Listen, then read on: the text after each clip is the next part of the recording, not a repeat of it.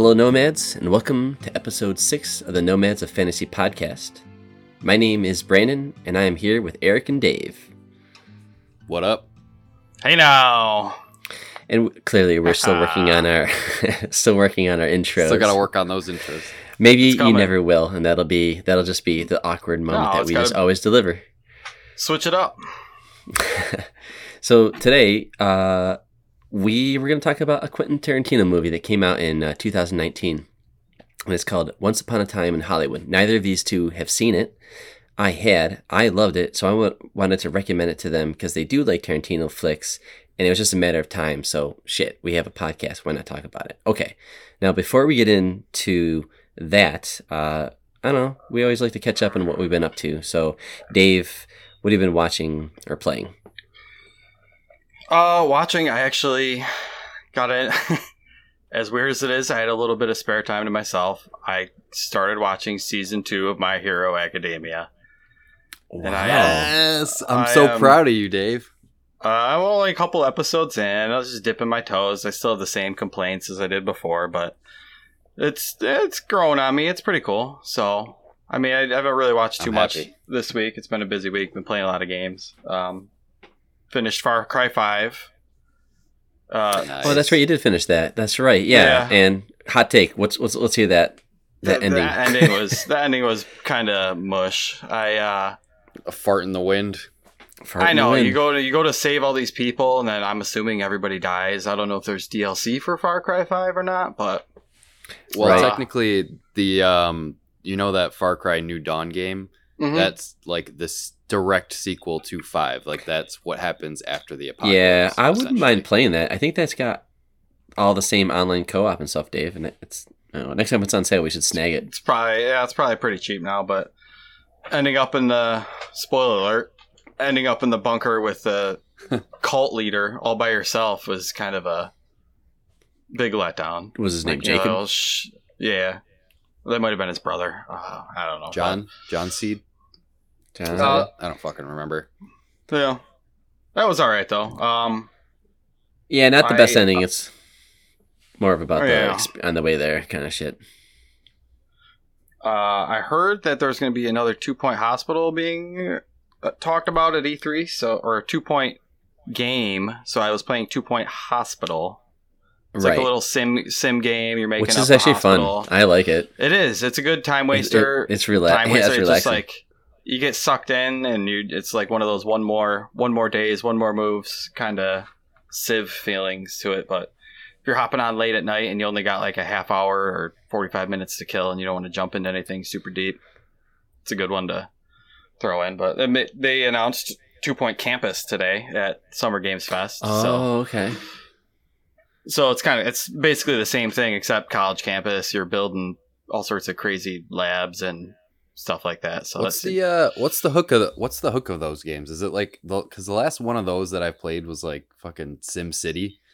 Um, I don't know if it's anything like that, but I'm not really into like the the city builder or haven't been since like those days. There, it, yeah, the hook is really if the controls are slick and intuitive. Um, the hook is really just you're just creating. You're just kind of making cool shit. Like there's some goals, like they'll have objectives and stuff like that, but you can just make it your own. It's like pretend. I don't know, right, Dave? It's like yeah. Minecraft. It wasn't getting it wasn't getting like that. too intense. It was like a it's got the same thing as like the Jurassic World evolution where like sure. something's out you always need something. It's kind of that spinning plates where you're trying to like oh no I need more doctors over here now I need more nurses over here and you're balancing Yeah. the budget and kind of the foot traffic. Is there like a and- fail state if like all the patients die or something? Ah, I didn't get any close No. to any one of those so yeah, I, I- me either. I've done a couple hospitals too. Dave, real quick, real quick, because you're remi- reminding me. Uh, so today, uh, earlier today, we uh, had the summer games event that kind of kicked off today, and I, you know, with the three of us were watching, at least all three of us at the same time were watching the, the intro part, and uh, they they did they teased that Jurassic Evolution two, but what was funny was um we're all in Discord like doing commentary as we're watching this go live. And you guys are like Jurassic Park. Oh my god, it's gonna be so cool. And we're like, yeah, how cool is this gonna be? Like, it's Jurassic Park. It's gonna be a cool game, and it's the sequel to a friggin', you know, uh, uh, sim, which nobody wants it. So I, I was People telling you, really like that game. whatever, man. You know what they really good. want. It was, But do we need a dinosaurs. sequel? But like, so then I joked to you guys and like, what they need to make is like an Alien Isolation game set into the like that, but for Jurassic Park, right? That And would be were like, awesome. wouldn't that be awesome? If, if there, for any chance a developer listens to this, please make that happen. Whoever made the like yeah. a survival Isolation. horror kind of. yes, I mean, imagine that's what you Velociraptors or fir- T Rex. Oh my god! That's what they lost in those movies. Really, you got The that in horror? like the first movie. Yeah, like the yeah, Can we all agree the first your one's the best? Oh yeah, Yeah. for sure. Absolutely. What else was on the game list?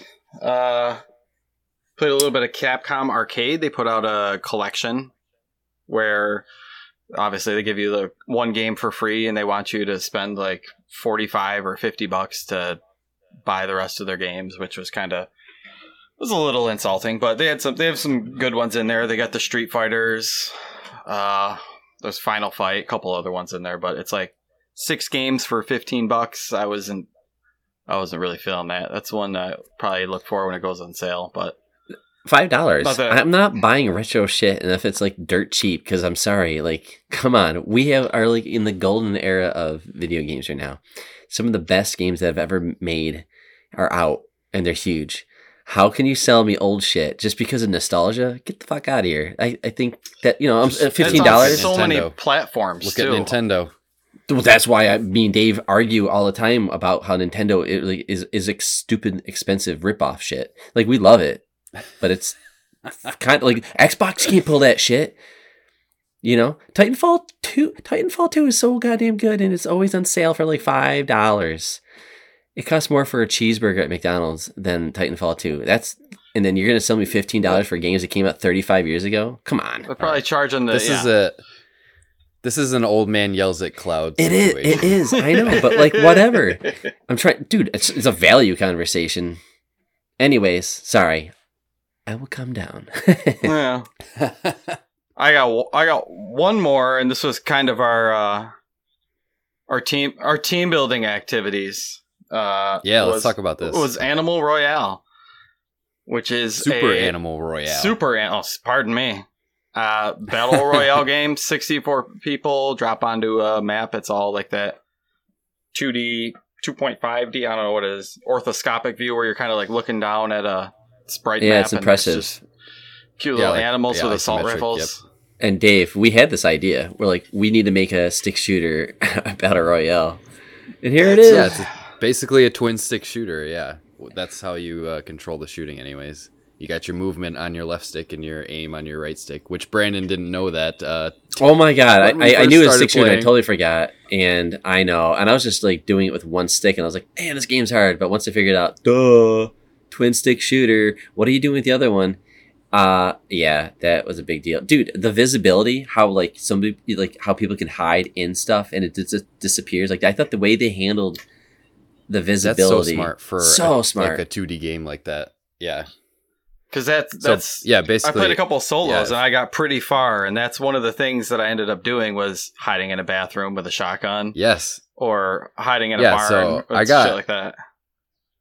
I got way farther, like you, Dave, when I played solo. I played a couple matches after we were done solo, and my I think the first match I played, I got third place, and then I played a couple more, I got like second place. I still haven't gotten first yet, but um, yeah, that's that's really fun. Uh, but yeah, the way the hiding works, like it just it basically cuts off any like view of your character if you're behind like a wall or something. It's really cool because it has like a co- a vision cone type thing. Um, if you're hiding behind something, so they can't see you unless you get around that uh, vision cone. yeah, it's pretty pretty talented uh, team working there. And the the fucking yeah the the like the diversity of the weapons. I don't know. There's something about this game that just uh, that really pulled me in. I'm not usually too into battle royales, but this one uh, hit for me, and it was yeah it was super fun playing with squads. Yeah, I learned some stuff playing too. Like this, there's the sniper rifle that we were all avoiding. I found out that that just bypasses people's armor, things That's like really that. cool. It Like drops the their poison health. darts? Yeah. Yeah. So there's a lot of little nuance. You can get into a hamster ball and run around and murder people and roll like instant kill. Ooh, My favorite was the uh, the emus. You can hop on those, and you know they travel faster, and you can use your attack button to peck people. That was really cool.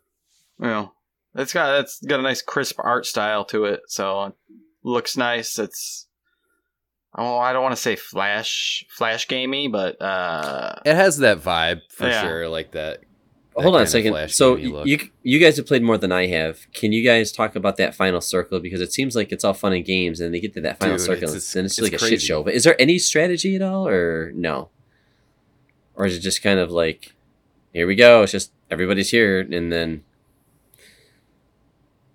it's just luck. dude. Yeah, I mean, is there any it's like skill? any other yeah, but no, like because final circle, royale, pub, like you're hiding behind a fucking. yeah, yeah, you're well, hiding. You're hiding behind one tree, and the guy, uh, the other person is behind the other tree, and it's you know it's the first person that wants to pop out, and Oh, okay. literally the circle is like this big, like super tiny in the center of the screen. Yes. Okay. and like right. you know, you're you you obviously you got all this poison gas around you, so you got to stay within this tiny circle. And then yeah, there's usually one rock or one tree you can hide behind, and then the other person hides behind it, and you just got to kind of flank them and uh, take them down. But it's all yeah, about it gets that. crazy when You gotta get that rolling shotgun, Yes. dodging Yeah. shotgun, and Yep. that just murders fools in there. Yeah, it's cool to do. It feels good. That's one of those moments in the game. It's like, oh yeah, that was cool to do. yeah, that was cool. Yeah. Uh, think, yeah, one of my favorite weapons was the uh I think well the magnums and like the deagle. They uh, it's like two shots and it takes like someone's full health down. Okay. Like if you yeah, so if, I mean if someone has like level 3 armor, it would probably take like 5 shots cuz like one shot for each armor and then two shots for their health. Um but it's yeah, the the variety of weapons in there is really cool and it's creative and it's just And it's fun just new. to dr- dress up your character and look dumb and it's free. yeah, and it's free. Oh yeah. So you guys, do you guys understand like how how does that work? Like how do people get this game? It's like game. It's just free, hundred percent free, or It's free. yeah. Yeah. I mean it's it's like any other free to play game. I mean you got the you obviously got your currencies and then you can pay for cosmetics if you want. Um, but the game otherwise is 100% free. It's still in game Okay. preview, isn't it? Yeah, technically it's still yeah, but I think it's out it's out on like Steam early access and uh I think a couple other places, but uh actually it might just be Xbox and PC. I don't remember cuz I looked for it on Switch cuz I thought that would be a really good Switch game, but I couldn't find it on there. I think it's eventually coming to Switch once it gets out of uh, early access. Okay. The um, I mean, we we all three of us have been playing it. You two especially. Um, but Eric, I mean, since you're already talking about what you've been playing, is there anything else that you've been playing since we Oh, last? yeah. I know you and I only played uh, some Halo. Yeah, I was gonna t- I was gonna bring that up. We played a yeah, we played some Halo 2. We played what like the last couple missions. Yeah, and then Master that Chief Collection. lame ending or lack thereof. Dude, yeah. Okay, well this is well, first of all, we started out on heroic, which we both got our asses handed to us. We couldn't even get past we couldn't get past the first two grunts of the or the first two brutes of the level. Like we were just getting our asses kicked. So we bumped it down to normal, I think. And then we were I mean, we it, we were doing fine. It was still kind of hard, but, but it was it was it was fun, but yeah, the fucking ending was so lame. That's the first time I ever saw Halo 2's ending before. And Oh, like, okay. I don't know. Yeah, it came out of If were- nowhere, and it was like, If I was uh fucking back in the day playing Halo 2 and I got that ending, I'd be kind of pissed. Like I was, such dude. a- I I was so hyped for that it's such game. a big I was so hyped for that game. Like what was it? F- Like 4 or 5 years in between Halo 2 and 3? I don't remember how what the uh cuz Halo 2 came out in what 2005, I believe. No, no, no. Yeah, or Halo Hold on, hold One. No, Halo One came Halo out. in was like 2001. Halo Two came out. Halo Two came out in Yeah. 2004, Okay, yes, that sounds about right because I was then Halo college. Three was 2007. So three, okay, three years, but three years to see the uh what comes of that fucking cl- stupid cliffhanger Oh, from two from two to three. from two to three. Yeah, yeah. I you know you know three. I don't know. Whatever. Yes, that but that game the gameplay still holds up. I still had fun like playing co op with that game. It was like it's Bungie, man. They've uh, Yeah, always been was fun. polished. It's fun co-op, and the fucking uh the uh the um remaster I don't know. I guess remade cutscenes in the Master Chief collection look so fucking good. They look so good. Um but other than that, I'll give you uh, I got a little I've been still dabbling in a little bit of Mario Odyssey. Um I have That's awesome. I'm up to like 400 420 moons now. Hey. Um, Okay. 420 baby. Uh, but yeah, 420 moons. So I've got like, I think I was at about around 400 last time. So still dabbling in that. But the main game that's caught my attention lately is a little game called Griftlands. Um, I told you guys about this a little bit. Let me Yeah. uh, let me pitch let me pitch you on this. Brandon hates uh deck Oh, it's a builder, card game. battler games. Yeah. I'm a card guy. So Hit, hit me up I'll with sit this. this Dave one will- out. Dave is get will would love this game. This is right up Dave's alley. So um it's it's a nice blend of genres. It's got so it's a card battler or whatever, deck builder they call them, an RPG and a roguelike. So it's all of those combined together. So think like Hmm. Slay the Spire and uh I've heard this com- like uh comparison before, but if Slay the Spire met like Mass Effect or something. So it's got that Mass Effect like type universe with the sci-fi, Huh. um, but it and and the RPG elements, but it's also a, it has those card battling elements of Slay the Spire, um, and it's really cool because like I said, it's got the RPG elements. So I mean, it has like the standard like you're talking to characters, you got these like speech trees and everything. Um, but what's cool is there's two types of card battles. So there's negotiation battles and there's like actual like battles where you just fight each other. And you have two separate um health meters. Uh one for one's called resolve, which is basically your like speech negotiation health and then one is your HP, which is your regular health.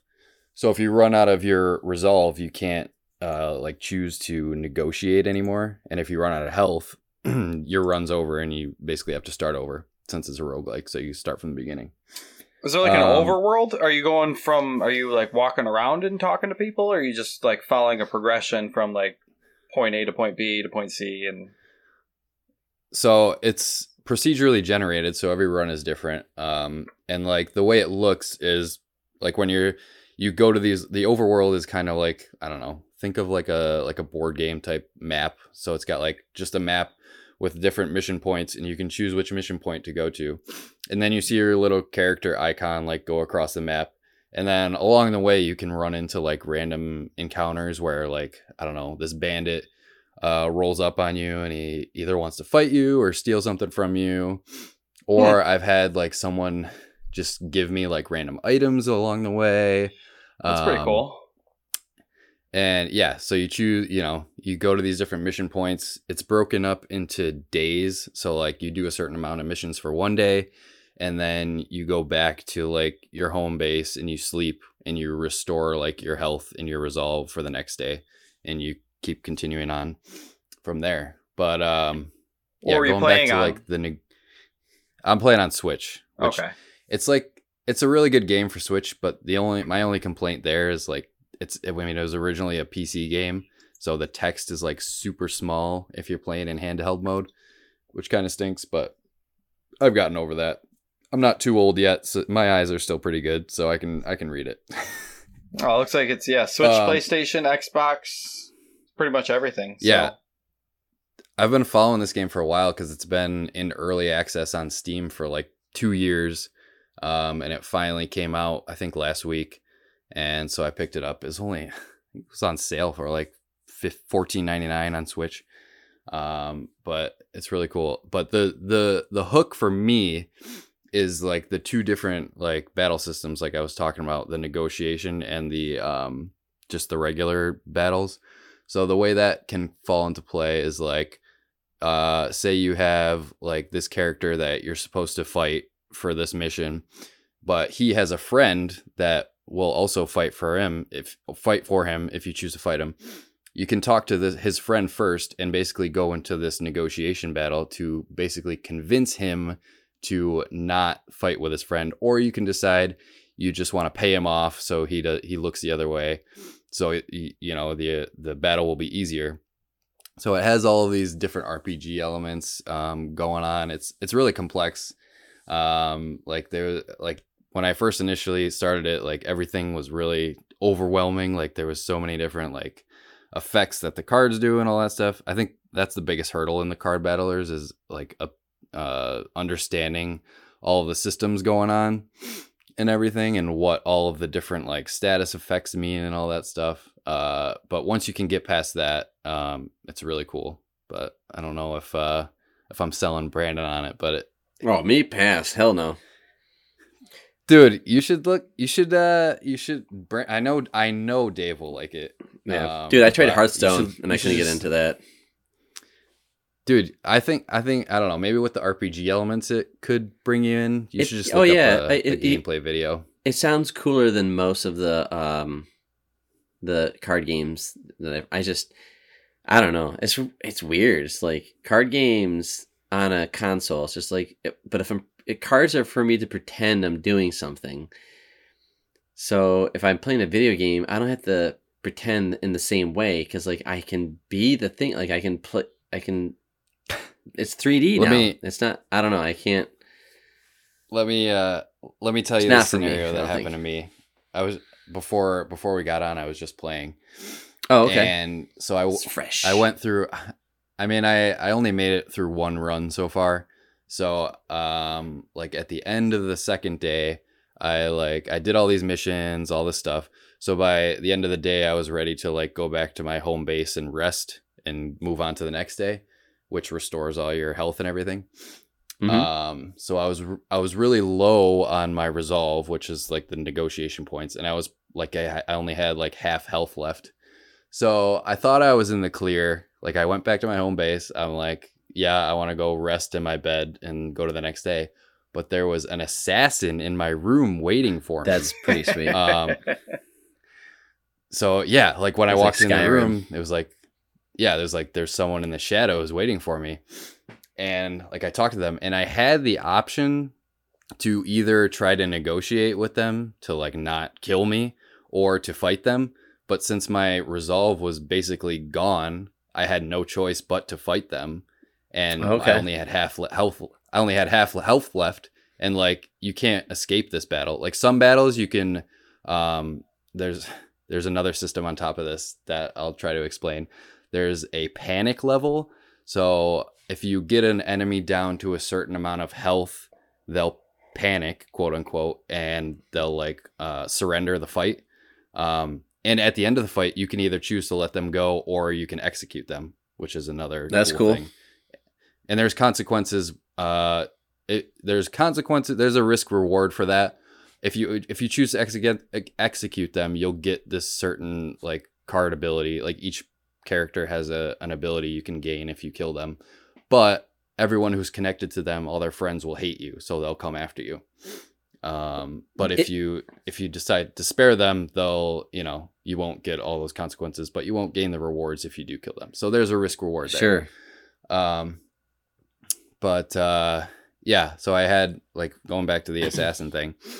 I had no choice but to fight them, and there was no like there was none of that panic stuff. Like it was either I uh, kill this guy and live, or he kills me and I die.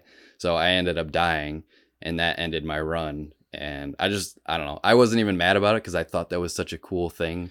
Like I love that um, moment in games. such emergent like gameplay. Uh, it was really cool. Do you carry Yeah. progression through?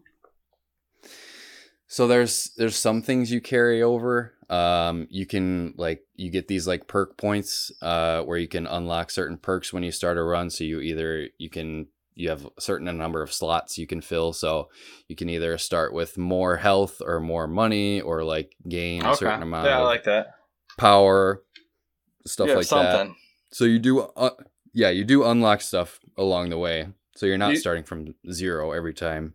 But there's also another thing that's cool.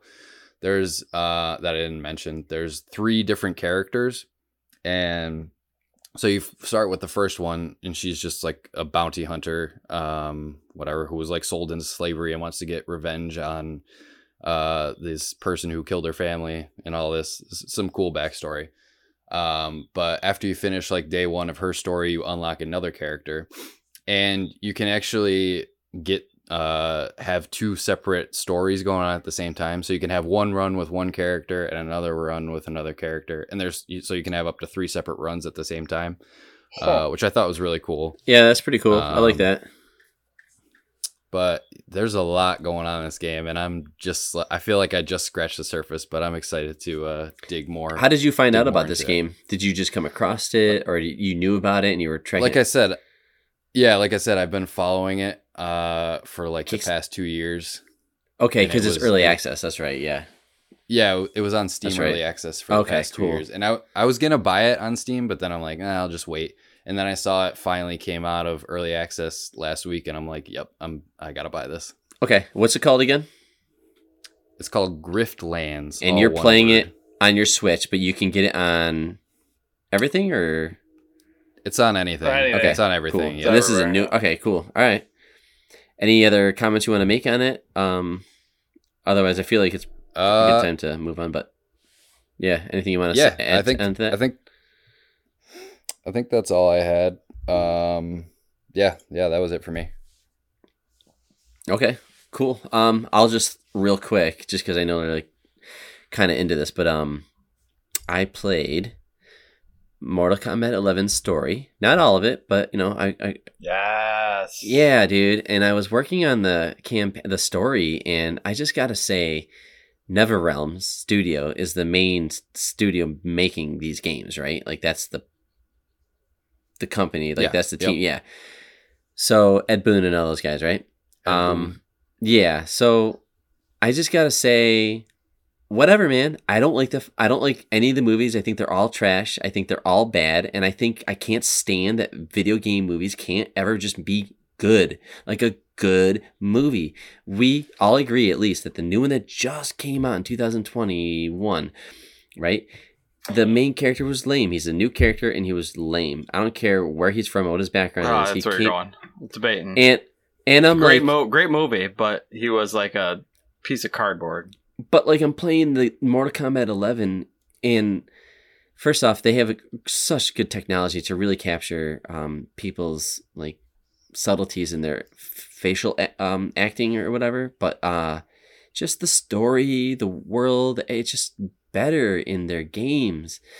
Uh, like when they did Injustice 2, I thought it was better than the Zack Snyder shit that's been coming out. Like I just, I don't know.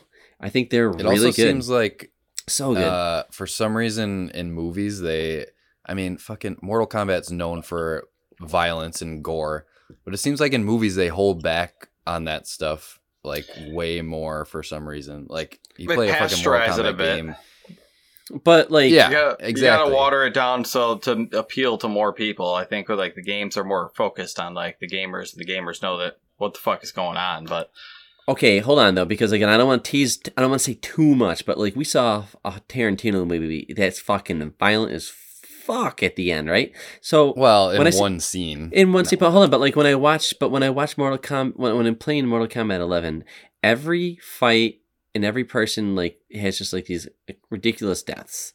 And when I watched the movie, it was just like three friggin' like cool, crazy, over the top deaths. yeah, that's the, It's yeah, right. That's what, yeah, exactly. It's just like this I'm game. This yeah. game did such a yeah right, and like this game just did a better job because it just with the whole time shit and there's I don't know. I'm really impressed. So I just gotta say, because I played Injustice Two, Mortal Kombat 10 story, not all of it, but just like the first quarter of it. I gotta go, but now I want to kind of go play 9, 10, and 11. But 11's I don't know. It's just good. Good job. So I just want to throw that in there. Um, otherwise, I've been playing the same games you guys have. I kind of uh, didn't play too much this week. Uh, I'm sure I'm forgetting something that I played, but uh, but yeah. All right. Moral of the story: video game movies suck. Uh, they they do, man. Like they're just they're not even like there's like five good ones. There's like maybe one or two that you can argue are good or watchable, but it, to an extent, Sonic like the Hedgehog. watchable with the, with your kid, but it's not great. Like Sonic Yeah. does It's the fun. friggin' he does It's the stupid movie. he does that stupid floss dance in it like 15 times. It's just like I'm hoping the um the uh, Super Mario movie is gonna be good. they the gotta go Pixar for to do that. that If you're gonna do that- Illumination, Illumination isn't making it. Illumination doesn't make- me, folks. They don't make good movies. they don't. Have they released those I like are anything on that? Despicable okay. Me. They're okay. Despicable they're Me good. is good. I like it. No, Dude, no, no. they teased Yeah, it like two good. years ago. But, they haven't shown uh, any. It's um, supposed to be. No, it's supposed to be coming out. Uh, I want to say this year or next year or something, but they haven't shown. shit about it, 2021. but okay. Yeah, yeah. it's kind of everything's wild right now because obviously, but yeah. Um. mhm. All right. Well, that's all I wanted to kind of throw in from what I've been playing or watching, whatever. But uh, okay, so here we are. Uh, Quentin Tarantino came out with a movie in 2019 called Once Upon a Time in Hollywood, and f- for the record, we all like Tarantino movies, right? dude, yeah, I, I love Okay. Tarantino. they're Yeah, good. yeah, yeah. I, I, I mean, I wouldn't, I, wouldn't go to love, but some are some are definitely better than others. Oh, really? Okay. I he's some there's a- some are in the love range, some are in the all right range. Sure. Wow. I haven't seen all of them, but I've No, seen me neither. a vast majority of them. well. Hold on a second. Hold on a second. I wanna- like all of them. I want to know what you have and have not watched. So, have you watched the Kill Bill movies? Oh yeah, Yeah. of course. And we all agree that one is better. Part one is better than two, or volume one is better than two, right? Oh yeah. Yeah. Uh, Uh, yeah, we've yeah, seen yeah. Reservoir Dogs. Yeah. That's the one I haven't seen. Jesus Christ, Ooh, dude, is you a need good to. one. I know. I, that I gotta watch it. That's a. Oh, that's I a. know. Yeah, you gotta watch that. Um, we've seen Pulp Fiction. Uh-huh.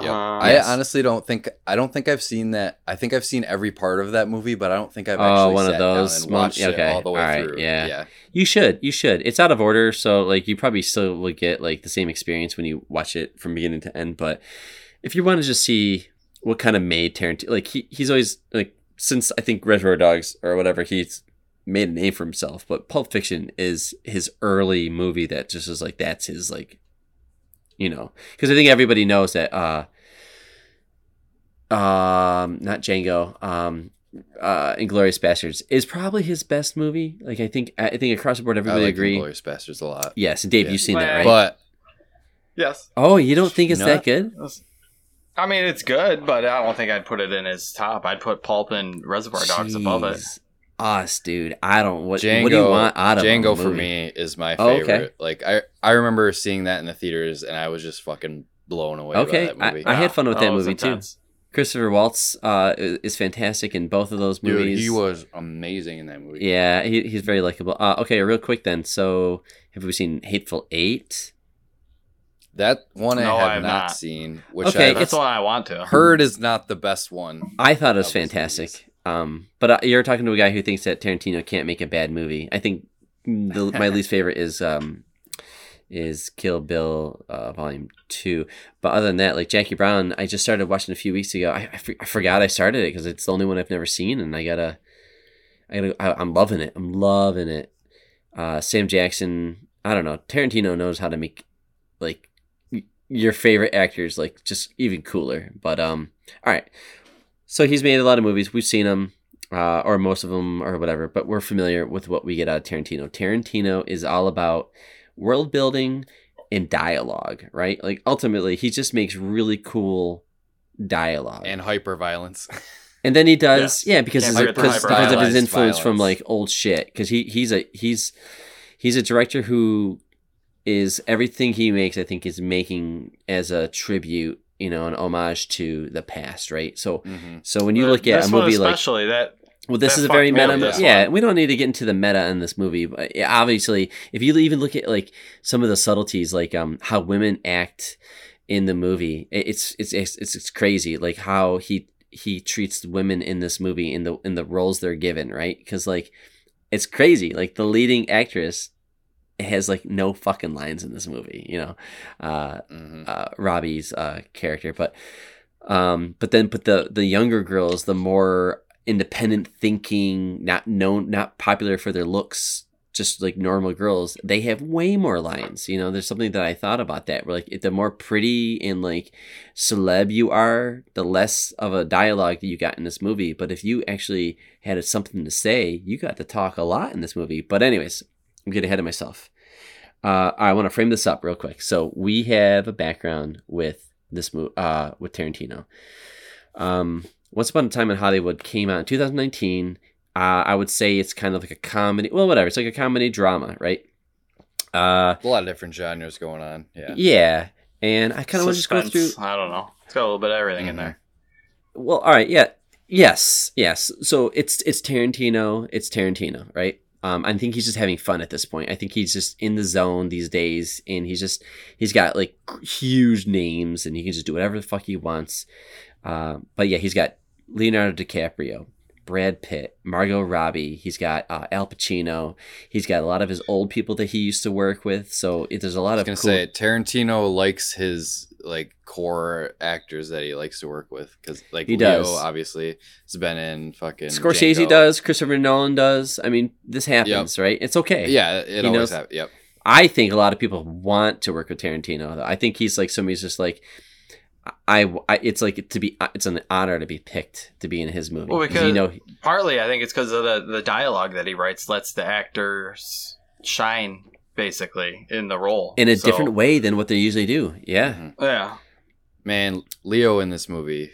Leonardo It's DiCaprio fucking great. Okay, so yeah, awesome. Well, okay, so yeah, actually, you no. Know, before we get into it, um, I, I guess I kind of skipped a beat because we already know I, I love this movie. I think it's I don't think it's my favorite. I think probably Inglourious Basterds is or whatever, but but I really like this movie. Did you, how, Dave and Eric? What are your guys' reactions? Let's go, Dave. You know what? Because I already know yours. What you don't know my reaction. I have all sorts of mixed feelings about this. you one. hit you you you Eric, said? go right ahead. Oh, okay. Yeah. I'm in the same camp. I have mixed feelings. Overall, I would say that I enjoyed it. Um, for an almost three hour movie, it didn't like feel like a three hour movie. Like sure. even which though is there's a impressive to do. even though there's a lot of dialogue going on, um, I think it, it has a good pacing. Like it moves pretty well. I was. There's didn't three core myself- characters technically, I guess. Yeah, I didn't find myself like bored throughout any of it. Um, yeah, I mean there was some things that I had issues with, but I would say overall I liked it. Okay, we'll bring up those uh, issues and things that you liked as we go over the the plot. But uh, all right, Dave, what about you? What was you said mixed reactions? So this is kind of a meh, or it's good. Uh, it's not great, well, but it's good. I mean, or- It's got the it's, Tarantino's dialogue is good, but and you know he one thing I noticed in this one is he's getting like some of his earlier movies were more little simpler with his framing of his shots and stuff like this, and you can tell that he's got a bigger budget to work with, and a lot of the is- shots that he's using and his you know framing of stuff is oh, really really yes, nice. So which he kind of had to acting do, was right? fantastic. Because it's Hollywood, Yeah. and it's, yeah, Oh, he's yeah. got to do so many things visually to just keep up with the theme. But yeah, One thing that fucked with me going into this one though is I I knew nothing about the movie going in, Li- absolutely zero. that's the way to do And- any movie, honestly. hmm Eh, this one, this one, you need some history. I think you need some history of Hollywood, and you need to know because a lot of the stuff that he's doing is paying homage or referencing old stuff. So Oh yeah. yeah, he's pulling You in, pulling Yeah. in like Bruce Lee and shit like that. But then Yep. like there's the whole uh what's her name Sharon Tate is uh who Margot Robbie is playing. Yeah, Sharon Tate. Yep. Yes, I knew which we all literally know. nothing about that. I, I knew nothing What? about that.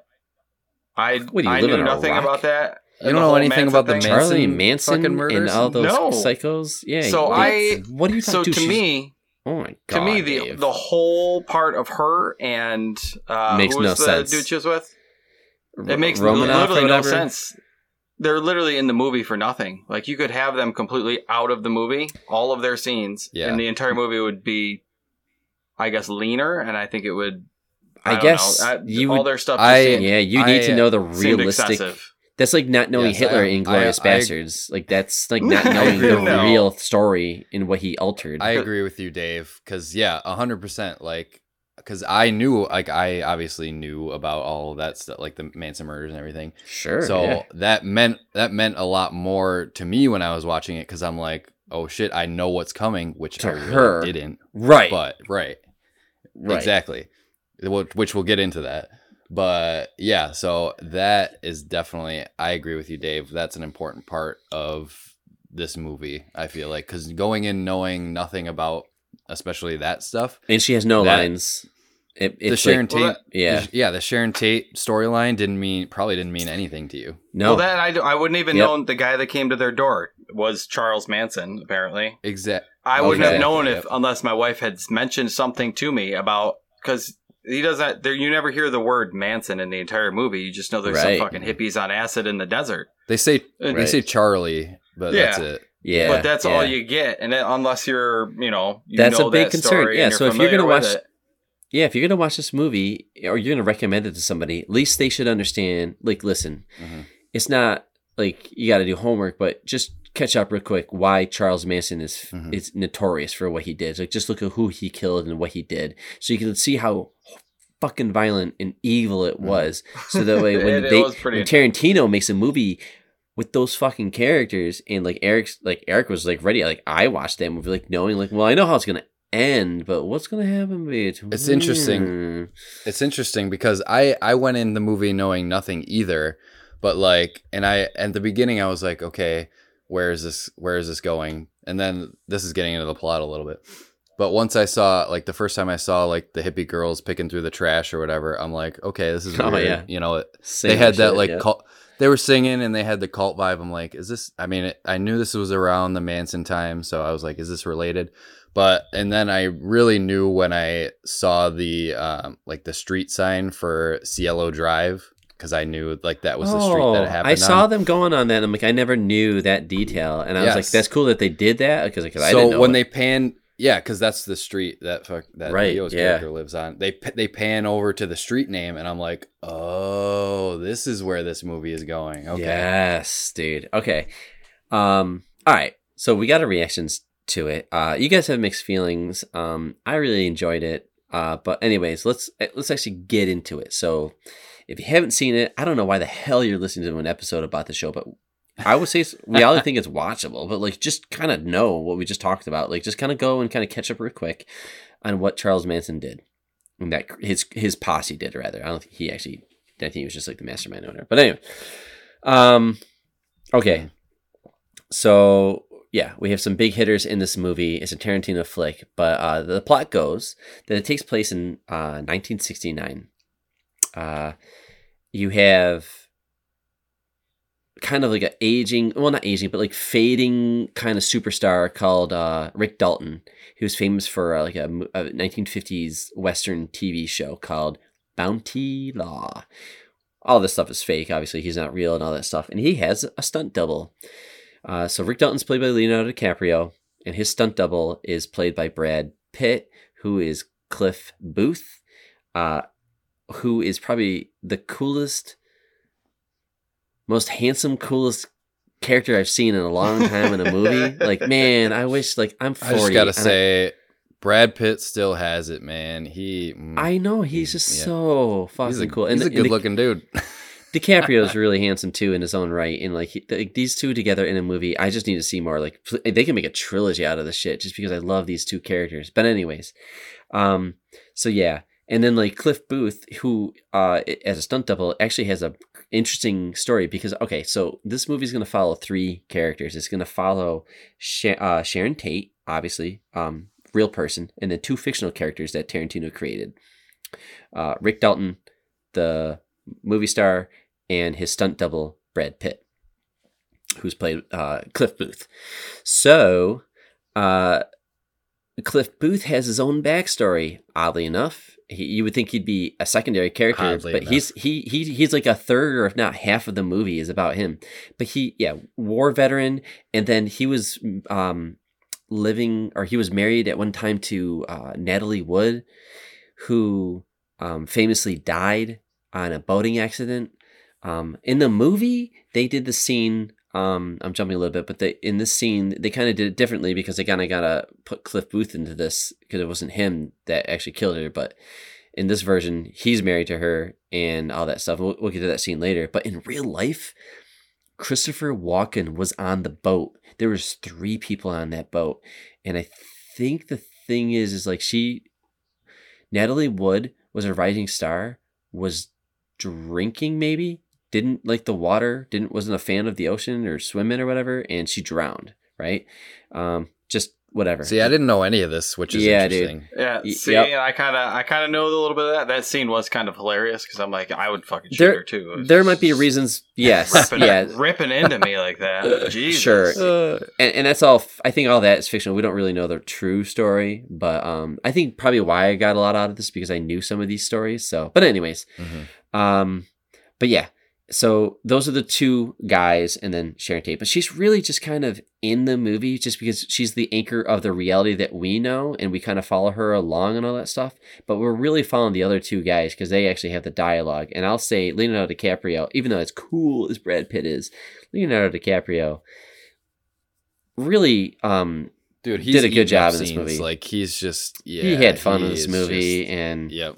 He's so damn good and, and likable and the the the southern accent he has and his hatred towards hippies every time he sees hippies he's just angry me up. instantly Oh yeah, love Yeah. that fucking Love dirty it. hippies. oh god get out of here goddamn hippies like they're like holding a pistol in the car at one scene he's just like slamming the hood get out of here shit god damn it he's The He looks picture like of that redhead. margaritas. That is in fantastic. the rover That was yeah good. That was that was a good. Yeah. Yeah.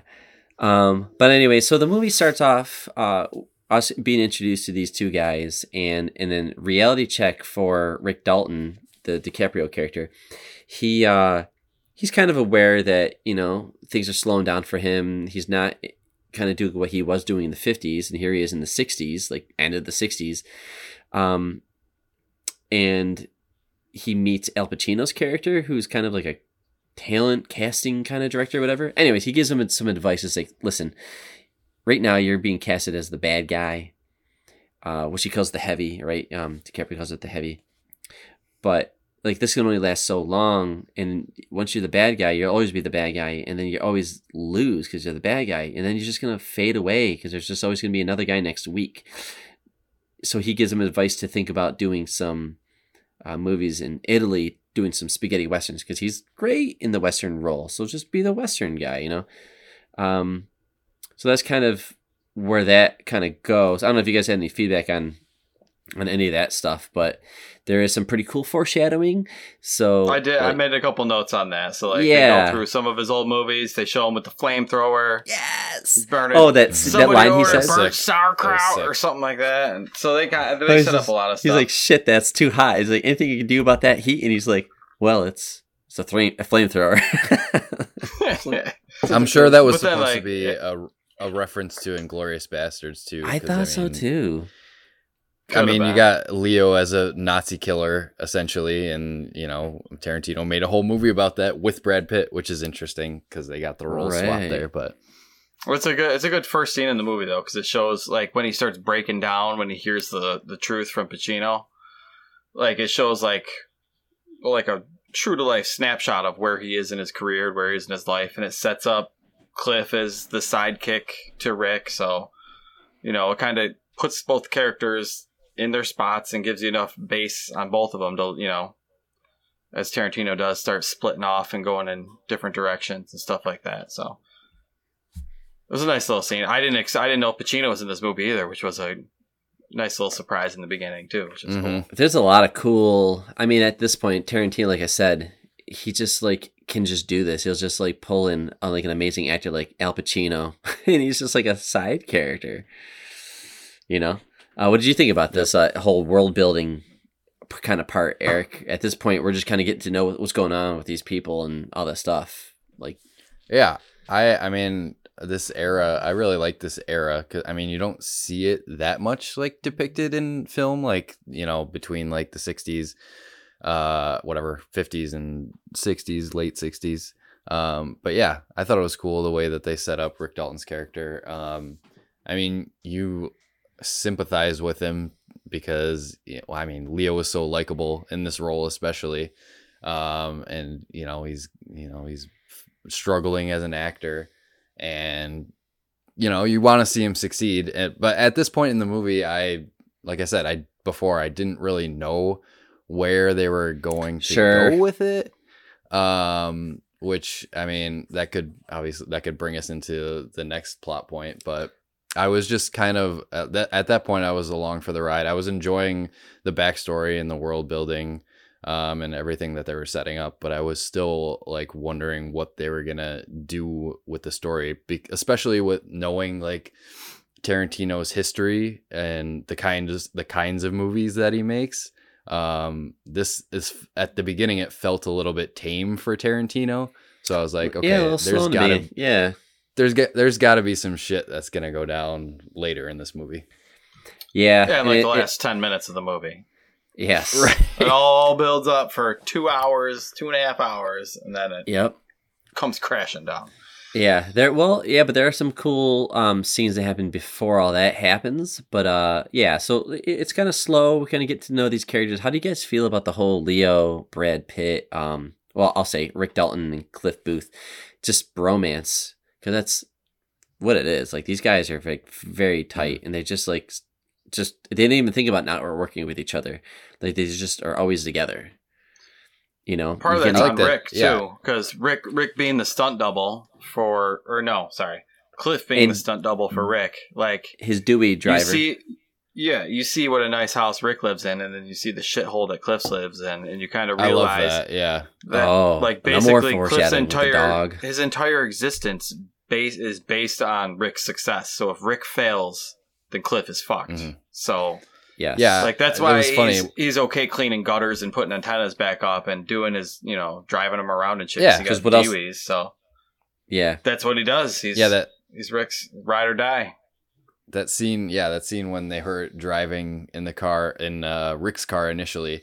And then he parks, and then Cliff gets Oh, in his own that. car. That I'm was so like, cool. okay, he drives a piece of shit, and then he pulls up to this shitty trailer in this back lot of like a drive-in movie theater. Yes. And I'm like, yep. And I'm like, dude, this guy lives like fucking like a bum. And but he's know, Brad Pitt and he's gorgeous. He could just be a male Right. model whenever he wants, but whatever. dude, he's got it. Cliff's character has got it made. Like, I mean, he, I mean, he's obviously getting paid by Rick to do all this stuff, like drive him around. How much is he getting paid though? Not much, apparently.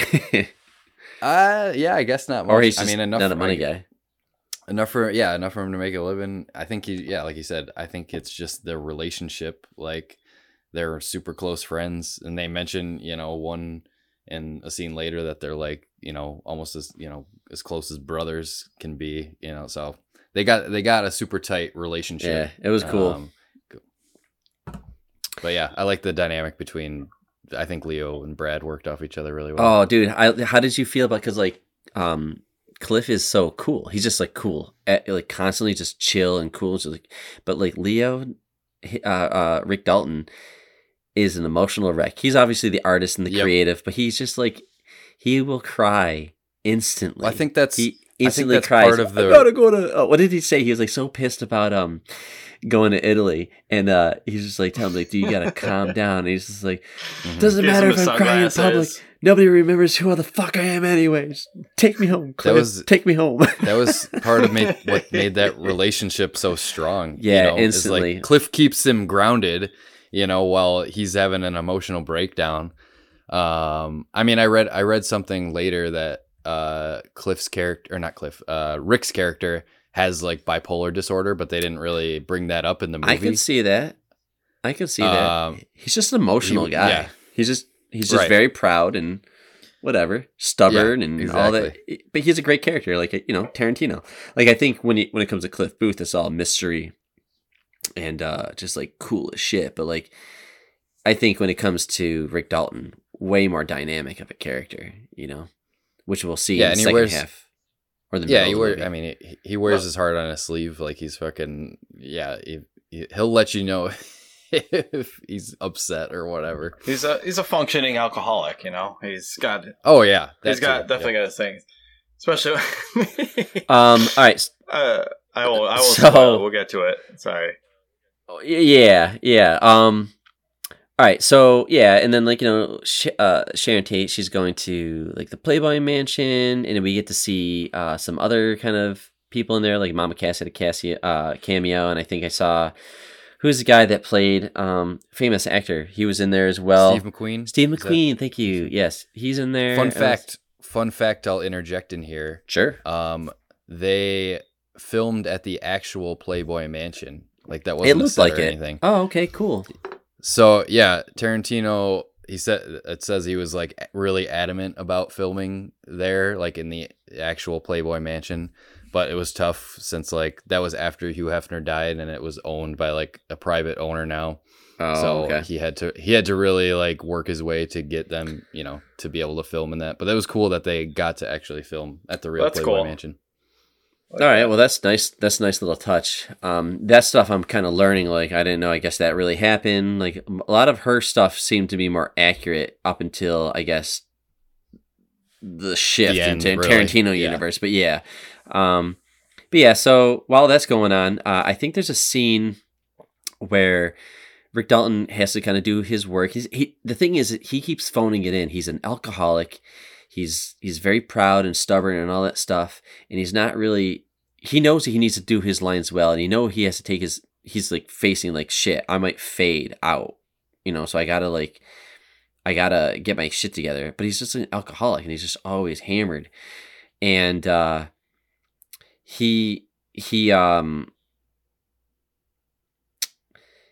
he sends Cliff home to fix something because like Cliff doesn't The really have work to do. Yeah, the Yep, antenna. to fix the antenna. and Yep. then he reminisces on this fucking sparring contest with uh Bruce Lee. dude, Bruce Lee. Which That's- I didn't Corps know. Movie. Yep. I didn't know this. I learned a little about that. I had to look that up um, when I was researching this movie about how Bruce Lee has this thing because he was also very proud as well, and we all know who Bruce Lee is and how, what he he did for cinema and all that stuff. But he he is I don't know. He's just like Bruce Lee never loses, and I guess he was supposed to fight like Batman and Robin in an, in an episode, and he was supposed to lose to Robin, but he refused. So they had to kind of like figure it out where like they both it's like a draw because Bruce Lee refuses to lose. So like taking all these like kind of stories about Bruce Lee and who he was and what he did, and then you introduce him to this Cliff Booth character. I don't know. I love Yeah. it. I, I mean, this is like a movie. You either enjoy the scene or you didn't because it might kind of become a little disrespectful to Bruce Lee. Um, Yep. But other than that, like I don't know who wants to take a shot and, and talking about this scene because it's a long take too. It's a long take. It's like Yeah. one long ass take up until Doug gets or um uh until he gets kicked. Uh, Brad Pitt's character gets kicked. But anyways, go ahead. like you said, I read that there was some controversy on how they portrayed uh, Bruce Lee in this movie. Um, whether you know whether he was too arrogant or he was Too you know, much of a was kind cartoon character, It was a sure. little cocky. yeah, too, But that's a Tarantino. bit He, of everyone's a, a character. racist portrayal, maybe a little bit. Could There be, was yeah. some of that. Yeah, but um yeah i don't know I, there's mixed uh mixed feelings about that the thing i had a problem with is that i don't think fucking brad pitt could kick bruce lee's ass that's for sure that's for sure Well, no, but that's the thing. Like that's the thing. Like Br- Bruce Lee's talking about how he could take out all these people, and like a lot of people are like, "Yeah, but you never did." And like you, you, you I've I used to think that Bruce Lee was really good at fighting, but I guess he never really fought. I don't think he did. I think he was all talk, and that's so. I think the Cliff Booth character is kind of voicing a lot of what people have realized is like, yeah, but you're kind of just saying shit. It's like, why don't you prove it? So he does, and we're uh, well, this is where we learn how badass, like not only cool and gorgeous, like Cliff Cliff Booth's character is, but like, like the dude, the fuck, dude? You're like, I don't know. You got when he when he did like the first thing, he's like, "All right, kick me because I want to see what you got." And then he gets kicked, and then he does that second kick, and he's just like grabs him and just throws him into the car. Now, hold on a second, real quick. Actually, we, we're kind of skipping the scene. Kurt Russell makes an appearance, which is I love Kurt Russell. yep he he shows up yep Yeah, I thought- great. I thought he was really good in that scene when he's just did like, they put did they put an old, some old age makeup on him or is He's that how old there. he really He is looks getting up Because there, he dude. looks he looked fucking old in this movie He looked old in Guardians of the Galaxy too, though. Too. he's old, he's cool, but he's old. Yeah, he's getting up he's there. Up there. he is cool Kurt, yeah, I love that Kurt Russell's still being used, and I love that he did, you know, whatever Death Proof or whatever, and all that stuff with Tarantino. But uh, oh and he, yeah, he, forgot that one. and then for some reason, Kurt Russell's also like a random narrator in this movie. I don't know why. That was the narrator part of this movie was weird to me. Like I didn't you said, hate in it, some of the like- flashback scenes, and Yeah, like, why him? Be a, or not even the flashback. Like in the yeah, there'd just be random like narration interjections. I'm like, yeah, that was kind of weird. Feels weird. Yeah, so I noticed that, but uh, I I did like him. I did like I like how he didn't have the balls to like kind of like say no, and he's afraid to like hide from my wife and all that stuff. Um, I guess that his wife in the movie, she also was in Death Proof. She's actually like a badass stunt double herself. So, um, that's who she was. But I thought that was I don't know. I enjoyed that scene. How about what about you, That Dave? scene when it was well, sorry, this it was funny when uh, his wife came out and she was all pissed that he wrecked her car And he's by like, oh yeah, Lee I into threw him it. the car. He's Yeah. like, my fucking car. I didn't know it was your car. That was That that was was a good. good I scene because just because I was curious to see like I wanted to see more Bruce Lee fighting rather than like you know Cliff fighting Sure. because I see I see Brad Pitt getting up to fight and I think uh, immediately think of uh was it Snatch Oh yeah, that's a great movie. and he's yeah he's the bare knuckle boxer in that one but yeah, the one hit wonder. but yeah it was just more of the tension in the scene but it was funny it was more of a, a side little piece but it was you know it was a good little scene yeah, I think Tarantino just wanted something to say, but yeah, it was pretty cool. It's just like, but that you know, that's when he was like, hey, you know, this guy killed his wife. Like, really? Yeah, and got away with it. He's like, oh fuck, you know. yeah yeah Did they go Um, to the flashback from there no So the, well, that is. Oh yeah. Uh no, actually they did- I they did that in uh the trailer with uh Kurt Russell talking to DiCaprio. He's Oh, like, yeah. "What do you do?" He's Yep. He's a killer. He like killed his wife, and then they show that scene. There's a, there's a couple of flashbacks in here. Um, Mhm. but yeah. So then, uh, so that goes down. So then he keeps working on the um top of the house, and then I think not too long from that, uh, I'm looking at the plot here. It says that Charlie Manson actually makes his appearance, and Yep. he's cutting through uh Polanski's um Polanski's uh, residence, right? And the Terry character comes out and he kind of yells at him. He's like, well, you know, what are you doing? He's like, all right, whatever. He's like, I thought my friend lived here, blah, blah, blah. That might be historically accurate. I don't know any of that part. Um, but yeah, so then that's like really the only time we see Charlie, Charles Manson. Um, but then I thought this was really cool. So Another fun fact. Sorry. I'll go, go ahead. it- that that same actor that played Charles Manson also plays Charles Manson in I the Netflix saw that show Mindhunter, today. Which is Yeah. interesting. Huh. Yeah, a show I want to actually watch. Uh, but I I saw watched like that the was cool. first episode of that, and I was kind of bored. But whatever. Oh, that's okay. another- whatever.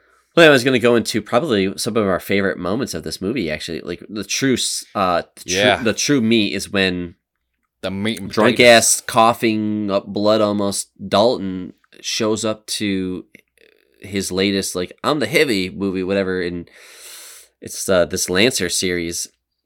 It's called Lancer, and he is supposed to be the bad guy.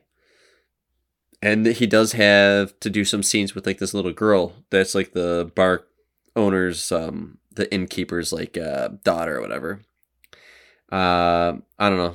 What did you guys think of this whole part where he kind of I don't know, he's like phoning in his scenes and that but he has Hmm. this mo and he like meets that girl, right? And he's like talking to her and he like has that moment where he like kind of breaks down when they're like he's like talking to her she's like really serious about her well she's just a serious girl and he's just like yeah you know what i'm just kind of winging it and coming to reality with my life and he's telling you this story about this book but it's really about him um I forget what that stupid name was it it was uh, pussy pussycat was it no Pump, That was one of the characters pumpkin later. puss. I, I Pumpkin- had pumpkin puss Pumpkin written down Puss, yeah. specifically. in yeah Uh, maybe don't call me Pumpkin Puss, but it's it's a great scene because it sets up I don't know a lot of Rick's character development because this scene kind of plays into the next scene that they actually are acting in.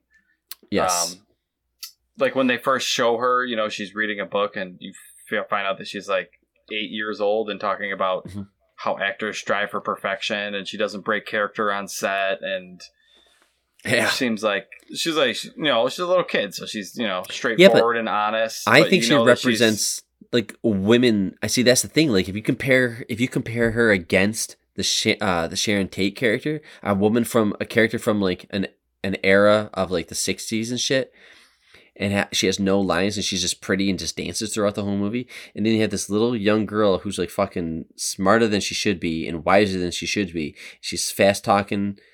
Like I don't know. I think there's something there. I think Tarantino wrote this girl completely to contrast against Sharon Tate. Sorry, I wanted to throw that out there, but yes, go ahead, Dave. Oh, the contrast. Either more of just to build her up as like a, like she is like the up and coming professional, like legit pro actor, and then basically when that rolls into the next scene, that like her paying him a compliment makes it that much more hit that much more heavy and have that much Yeah. more weight because you know she knows what the fuck she's talking about and she's a little kid so she's i don't know compliments from kids always come across uh as more honest because kids are Oh yeah, absolutely. fucking honest so it's Yep. one thing when kids Before that- compliment you they know they mean it before that when like they had the uh, initial shot when uh leo forgot his lines or whatever rick forgot his lines and then he went back to his trailer and he's just like freaking out oh, raging Oh, that is like talking to fantastic. him, No, that's yelling at after. himself. Yeah, that's after he meets the girl. But yeah, because he's like, you got to well get that's yeah that's after because you got to look right. good for that girl and all that shit.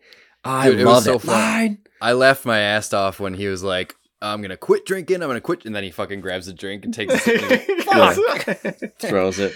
I Yeah, just he- uh, I shows how DiCaprio's fucking owning that character. he's walking on a he's walking on a razor's edge as like the the functioning alcoholic where he can functioning He has a little- alcoholic. yeah. and he tell he's looking at himself Yep, in the mirror then- going he's talking shit to himself going you could have just gonna had kill himself four why'd you go and have to have fucking eight rick and he's yelling at himself in the mirror oh it's- you're going "Doo, Yeah. doo, Yep. doo, doo," making fun of himself yes. If you don't get if you don't get your lines line. right, I'm gonna kill you tonight. I'm I'm gonna gonna put fucking kill you a, tonight. you're gonna put a 45 on my mouth and blow my brains out tonight, or something stupid. Yeah, that was insane.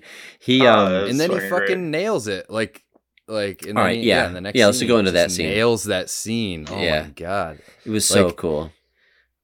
It's cool cuz like I mean it's a scene it's and it's so uh, whatever, quote unquote meta if you want to call it.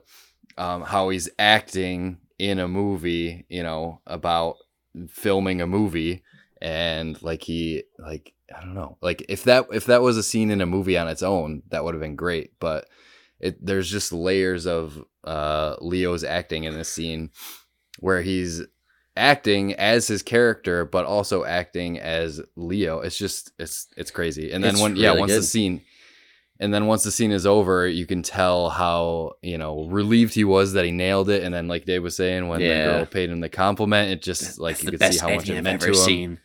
Yeah. No, that's good So because you good. still got it. Um, and I, yeah, there, there's there's so many, so many things. Uh, just like this is probably one of my favorite scenes in the movie. I think this is why I like it because of this kind of this whole story, story, story arc, this character arc that he has going on, and um, like when he when he is making his mistakes, um, or when he's like hamming it up when he's being cheesy, when like that when the good guy shows up. Did you watch that guy's face? He is he's trying so hard not to laugh and smile, but he's doing it in his in the actual scene. I was like, wow, because he knows like, man, this guy's just phoning in, and he's just they're trying to go up to the bar and ask for like a shot from the bartender and all that stuff, and he's just, I think that was really good. And then when he um, when uh, the dolly is doing the shot uh, of the two characters, DiCaprio and the good guy sitting down at the table. There's a dolly with the camera going around, and he, he fucks up his lines, whatever, and they have to roll it back. Uh, Dalton just breaks down instantly. He's like, "Oh fuck!" and he just starts crying. It's like he's so upset with himself. He's just crying in front of everybody, and the director's that like, scene "You with got this. the Roll it back," and they had to with roll good guy. it back. Yeah. That one is specifically good because previously before that they show Rick with his pitcher of margaritas or whatever and he's got the tape recorder where he reads the other guy's lines. He's doing, showing us mm. that. Yeah, and he's doing it in the pool. So you've already you've already heard like half of that scene Yes. because in the recording he's going to all also to my Spanish wife. shit. So Yes. Spanish, Spanish, Yep. Spanish, and then, and then you go back and you actually see him act out that scene that he was Yep. trying to memorize the night before. That's where he fucks up because he was drinking in his pool. But Yes, that that makes that scene double, like twice as juicy. Yeah, exactly. Yep, good point. I mean, this is why we like the Rick Dalton character, and I think we all agree that DiCaprio really did a good job with the Rick Dalton character. And this this whole middle part of the movie really is like good. It's like, all right, cool. So he's so likable, he's so charming, all that stuff's going on.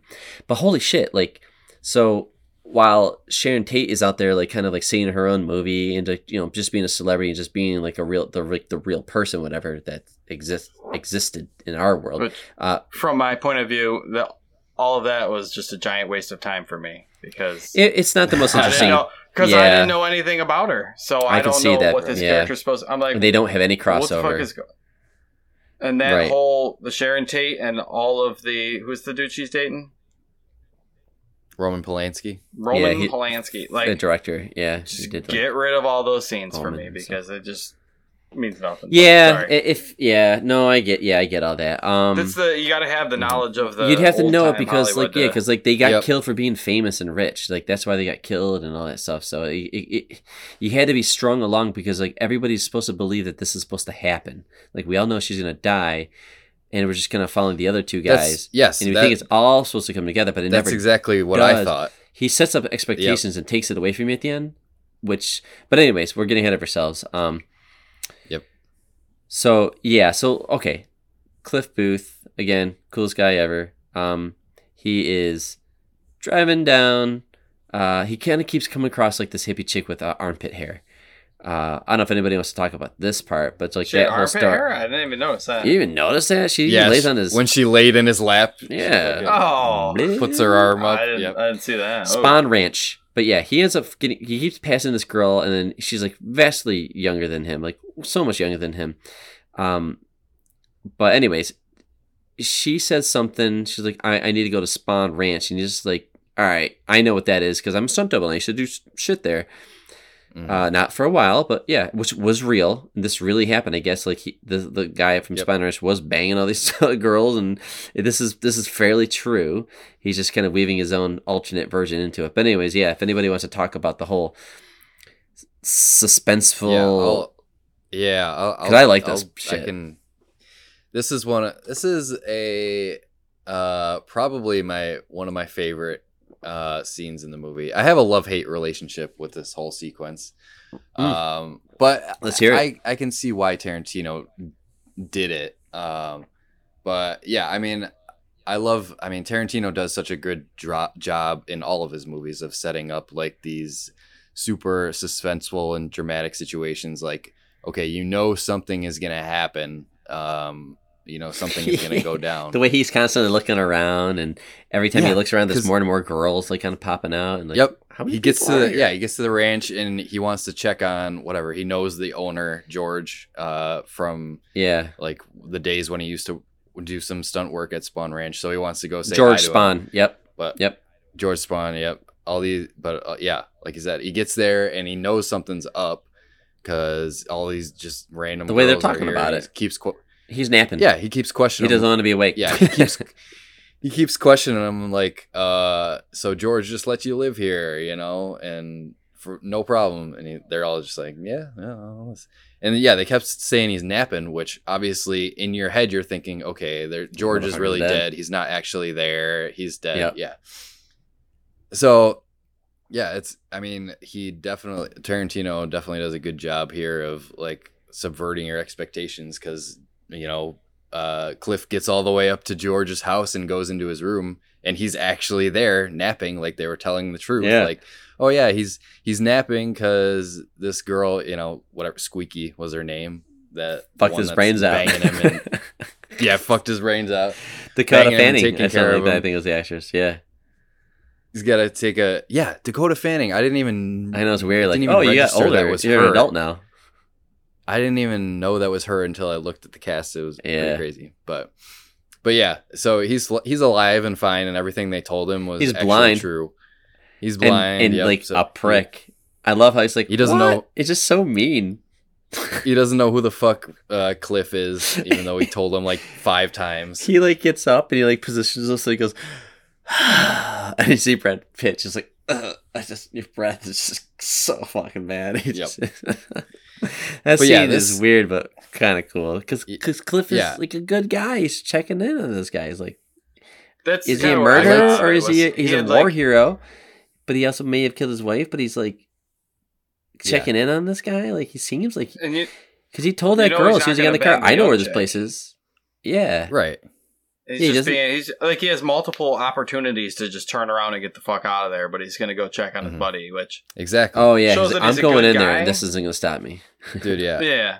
But uh, I don't know. I thought the whole scene was kind of a letdown because I wanted some, I wanted shit to Dude, pop off with all these what fucking hippies. that is what I, was thinking. I wanted him to start, you know, busting hippies. Well, I mean, he does end up. He does bust hippies a in Well, the hold face, on a second. so- You you didn't like you didn't think this scene was effective because we, we're introduced to text. We're thinking that like like why the fuck do we are we supposed to be afraid of text? This little skinny guy is not going to stand a chance against Cliff Booth. Like this is stupid. This is ridiculous. And then like okay, but hold on a second. So then he's walking back. His little girlfriend is like she's like mad at him. You embarrassed me, and everybody's like gone and hiding and all that stuff. He gets back to his car. He's got a pop. He's got a flat tire, and he Well, looks to his well, don't right. Forget about everybody screaming at him while they all come out and like start berating him while he's on his walking down the street back to his car. Oh, okay. Yeah, I just remember he gets to the thing and he sees. Get He the just see- fuck out of here! and he sees that guy. I can't think of his name. Um. Oh, Clem. Clem has Clem, punctured the tire of Dalton's car. Booth beats him up and forces him to change the tire. Yes, yes, that's right. Uh, oh my god. he beats. That was pretty. He walks up to him the way he like. I want to do a cool little kick my legs to the side and boom, punch somebody right in the face. And then he like grabs him and throws him into the car. And he's like, "You're gonna fix it." Good, like, good luck or good news. Here's a spare, and you're gonna fix it. And then they, and the girls are like, "Leave him alone. He's a flower." He's like, "You get any closer, I'll kick his teeth out." he would instantly turn on a dime, be like going from cool guy to be scary. Of course, they like they tease Tex, and like Tex is like showing some yuppies like whatever, like how to ride a horse, and he like runs back and he's gone. So that's kind of setting up later on in that scene. Um, I don't know. I thought that was cool because it's like this character is never scared. He's just not scared. He just is That- like always in control. And like as soon as he got in the car, he's like, Yeah. "Where are we going?" She's like, uh, "Up this way, uh, to like Spahn Ranch." He's like, "She's like, yeah." So just take a right. And like, I know exactly where it is. And she looks at him. She's like, "Okay." He's like, at that point, you think he's like flirting with this girl. He's like, "No, no, no, no. You're gonna take me to Spahn Ranch because I know that. And what the hell are you doing there?" So I thought it was really cool from him kind of investigating to resolving basically Mhm. the situation. So I thought that was cool. Yeah, I was like I, like Dave said, I was hoping, well, I was anticipating something to go down in that scene, but yeah, I mean, when some, you know, when it didn't, I don't, I don't know, I, I can't say I was disappointed because it was effective in like doing like the bait and switch. Like, you think something is gonna happen that he like he builds up this tension. I mean, this scene lasts like what, like ten minutes. Like it's it's a pretty long scene Yeah, something like that. so he's building up this tension the entire time and yeah at the end it's kind of like okay nothing really happens but it does obviously set up like the the scene that happened the big scene that happens See, later in I, the I movie. thought, I thought they would be looking for him after that. Like, that's what i was thinking too but yeah. then it, it cuts six months later after that scene. Right, because Yeah, uh, that's what Rick Alright, Dalton well- finally accepts the Yeah. spaghetti western gig in Italy from Al Pacino's character, and he he becomes Yep. kind of like kind of successful. Uh, for six months, he got like married and all that stuff, but not successful enough where he's got to let Cliff Booth go. Mm-hmm. But actually, all right, well, shit. I mean, now we're in the final part of the movie. We're getting Wait, to the, did I hold on? Another tidbit, another fun fact. I think I didn't mention. George, um, the original person that was supposed to be cast in the role Oh, of George Spahn yeah. was Burt Reynolds. yeah, how s- that would have Ooh, been that would've been perfect. So he was, dude. he, you know, he was cast and he was ready to go and He everything. but passed he away died yeah. before they started filming, so Yeah, that they had to sucks. recast him. Yeah, the guy that Yep. they ended up using was actually also in Hateful Eight, and he's pretty cool in that. Um, yeah, go see Hateful Eight. Uh, we don't have to do a review of it, but it's good. It's fun. I liked it. I think it's it's like That's another worth- three-hour movie. It's three hours, but I think it's just like I don't know. Sam Jackson's in it. I think Kurt Russell's fantastic in it. Kurt yeah, Russell's watch got- it. Yeah, Um, but uh, yeah, so at this point, like like Dave said, um, Rick goes to Italy, brings Cliff Booth with him. They do six months there. Uh, Rick gets uh, married, comes back to to the states. He goes back to Hollywood to his old uh, house. Um, but he also has a conversation with Cliff, just saying like, "Yo, um, I think I might sell my house. Like I, I like things aren't going the way I want to. Like I, I think I just gotta accept the money I have and figure it out, and just kind of retire, whatever." Right, kind of It was a breaking sad bro breakup.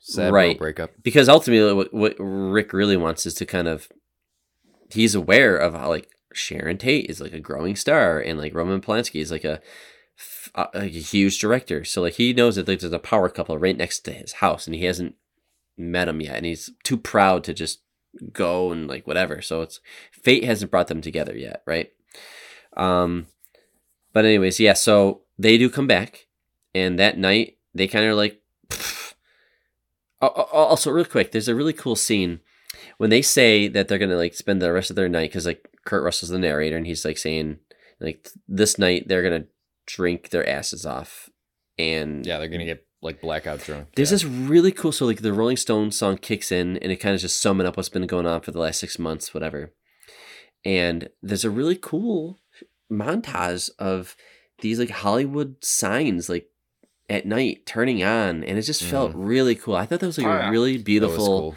moment of music and s- cinematography. I don't know. I just noticed it. I was like wow that does feel old school. Like this movie's a whole thing the whole thing is a tribute to like that right? That whole era. And it's just like yeah it was kind of cool. So i don't know. I want to make a point of that. But dave how about you have some fun and kind of frame us into I don't know. Cliff is like, all right, hey, also, real quick, I got a LSD lace cigarette in case that comes into play. Let's get fucking hammered. And then they do. Acid cigarette. and then, like, the Italian wife to Rick Dalton's, like, sleeping at home. Brandy, the pit bull, is watching over her. That's, like, um, Brad Pitt's dog that is, like, con- totally under his control. And he, all that shit, whatever. And he can kind of get that dog to do what he wants. He's really trained. But, but yeah, Dave, at this point, like everybody's high, So, everybody's yeah, drunk. Sharon Tate's crew also next door, like fucking drunk. Everyone's fucked up. What happens? And he goes to take the dog for a walk, right? Cliff takes the dog. For Oh, a yeah, walk he's after like- he smokes the Yeah, cigarette. like, oh, smokes, here we go. smokes the cigarette on the way. Yeah, the Here illegal we cigarette. I love how he talks. So, yeah, so this, I don't know, the entire movie is kind of building up to a crescendo, and this is kind of where, like, all the pieces kind of come together into one giant, hyper violent, massive thing. So, Classic the, Tarantino. Yeah. the Mansons are going up there to uh, murder Roman Polanski, and then they run into Rick Dalton. I'm 'Cause he's guessing like- they have he- that loud car. He They fucking interrupted loses his goddamn mind. margaritas. He So he hates goes out there and he starts yelling at those fucking hippies. He's banging on the hood of the car, telling them to turn this piece of shit around and get the fuck out of here. Do you think he scared them? Like, why didn't you they think shoot? he's scared? Yeah. Because, well, Tex kept- had the gun in his hand, And he kept but then slamming he, the hood he- and he- yeah, he cocked it, but then he like uncocked it and put it down, and he, you know, he backed it, you know, he backed up the car and fucking backed all the way out. he yells at So I that don't know if redhead. I forget what he said, but it was just like, if he was scared, God if he was just good. thinking better. I think he was, yeah, I think they were just scared that he like saw them, you know, so they were Threw thinking off a little bit. twice about go. Yeah, Yeah. were thinking twice about going up there. Yep. So they they basically pull the car down the street and then they turn around and walk right back up the street to go murder those people. And then they realize, well, in the car, the one hippie on acid recognizes that that's Rick Dalton, and Rick. Dalton was in all those cowboy movies gush. shooting people, and they he taught them how to be violent. And so he's a perpetrator of violence, and that they should fucking just murder Yeah. him. So instead of Should to murder the people who taught us violence. and this is where so you go the Altonarelli hit because like instead of killing Sharon Yep. Tate, which what happened in real life, they decide to shift Yep. like, hey, let's kill this guy instead because he's taught us to kill. yeah. So the Another one fun they fact, start going up the let me street. interject. Nope, go ahead. I was looking through the cast again. One of the uh what whatever one of the hippies one of the girl hippies was actually um maya hawke which is uma thurman's daughter was Ethan Hawke uh, and. Uma Thurman had a daughter. Yeah, Yeah, she was Hawke also in Uma Stranger Thurman. Things season three yep or in season three Yeah, but she fucking backs the cast out. i'm like "Sh- she looks like uma thurman i'm like she has to be related Yeah, like, and Uma her- Thurman her daughter is a huge. Yeah, she was in Kill Bill and Kill shit. so, Bill. yeah, yep There's the connections between all the Yeah, the it's cool. actors in this Oh, that's movie. pretty Yeah. sweet. But yeah, so she, like like you said, she runs away. yeah, she's like, I forgot my knife. Uh, and he's like, here, you might need the keys because I locked it. She's like, oh, uh, oh, oh, okay. And then like, you know what she's gonna do? She's like, fuck this. But yeah, so those three happen to be left alone. What happened next, Dave? Uh yeah, they go walking back up the street. They go into they go into Rick's house from what? Two different doors, three different doors.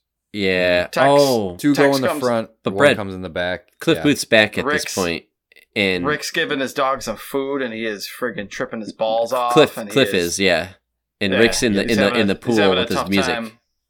with his headphones on. Yep. Yeah, floating in the pool like he always does.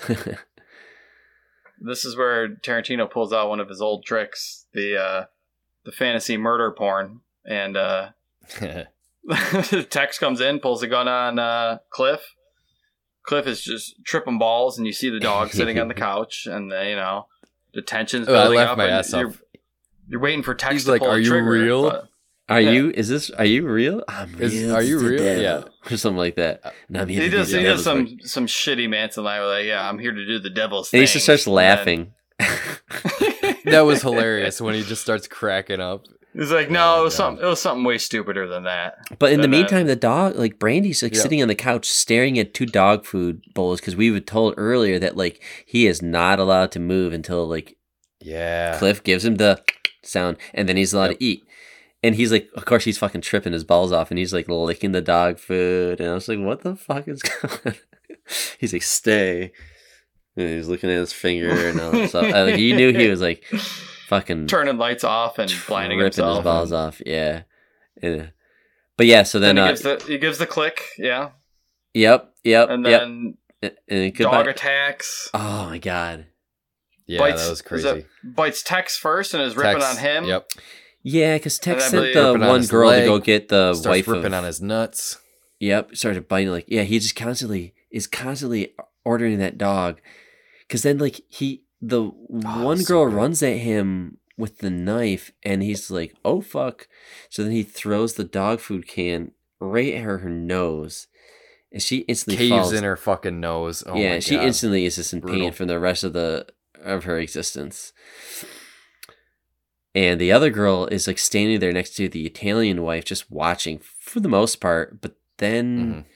the Italian woman, the wife, I forget her name, but she like punches her. Francesca, I think. Yeah, Francesca, Jessica, whatever. She like punches her, but then the redhead gets up because she has like a gun or a knife on her, and then uh, but then she like jumps. Oh yeah, then she like Well, jumps. she at, uh, tackles Cliff. oh, yeah, like, over and the he gets table. uh, he's tripping. He gets him. He He gets notices stabbed. he's got a knife in his hip, and then all of a sudden, and then it's just like I don't know. I forgot about how violent this next scene was, but I was just like, because he just curb stomped, like he just caved in Tex's face just before this happened. Like yep. he stomped just on his smashed his, his- stomped his face. Yep. yeah. So Tex is dead. The other girl's on the ground being eaten by a dog with a caved in nose, and the other girl Yep. tackles him, and then she fucked up because she put a knife in Dude, the this and crazy. he he went dude he, the first thing he did he took her grabbed her by the hair picked her up and started bashing her face into uh like a phone in the wall into the phone. Yeah, and then he goes It over was like six or seven a things that he smashed her face into. a poster Into the mantle of then the mantle fireplace. the fireplace Oh, oh, God. my god dude it was just so violent over the top but i think he did this the last because- scene when was like- he he had her in his in his hand. He looks at her like her face all smashing, and he's like shakes his head. and He's like, "Yep," and then he just puts her down. yes Like, dude. "Yep, she's dead." So he killed two But this- people.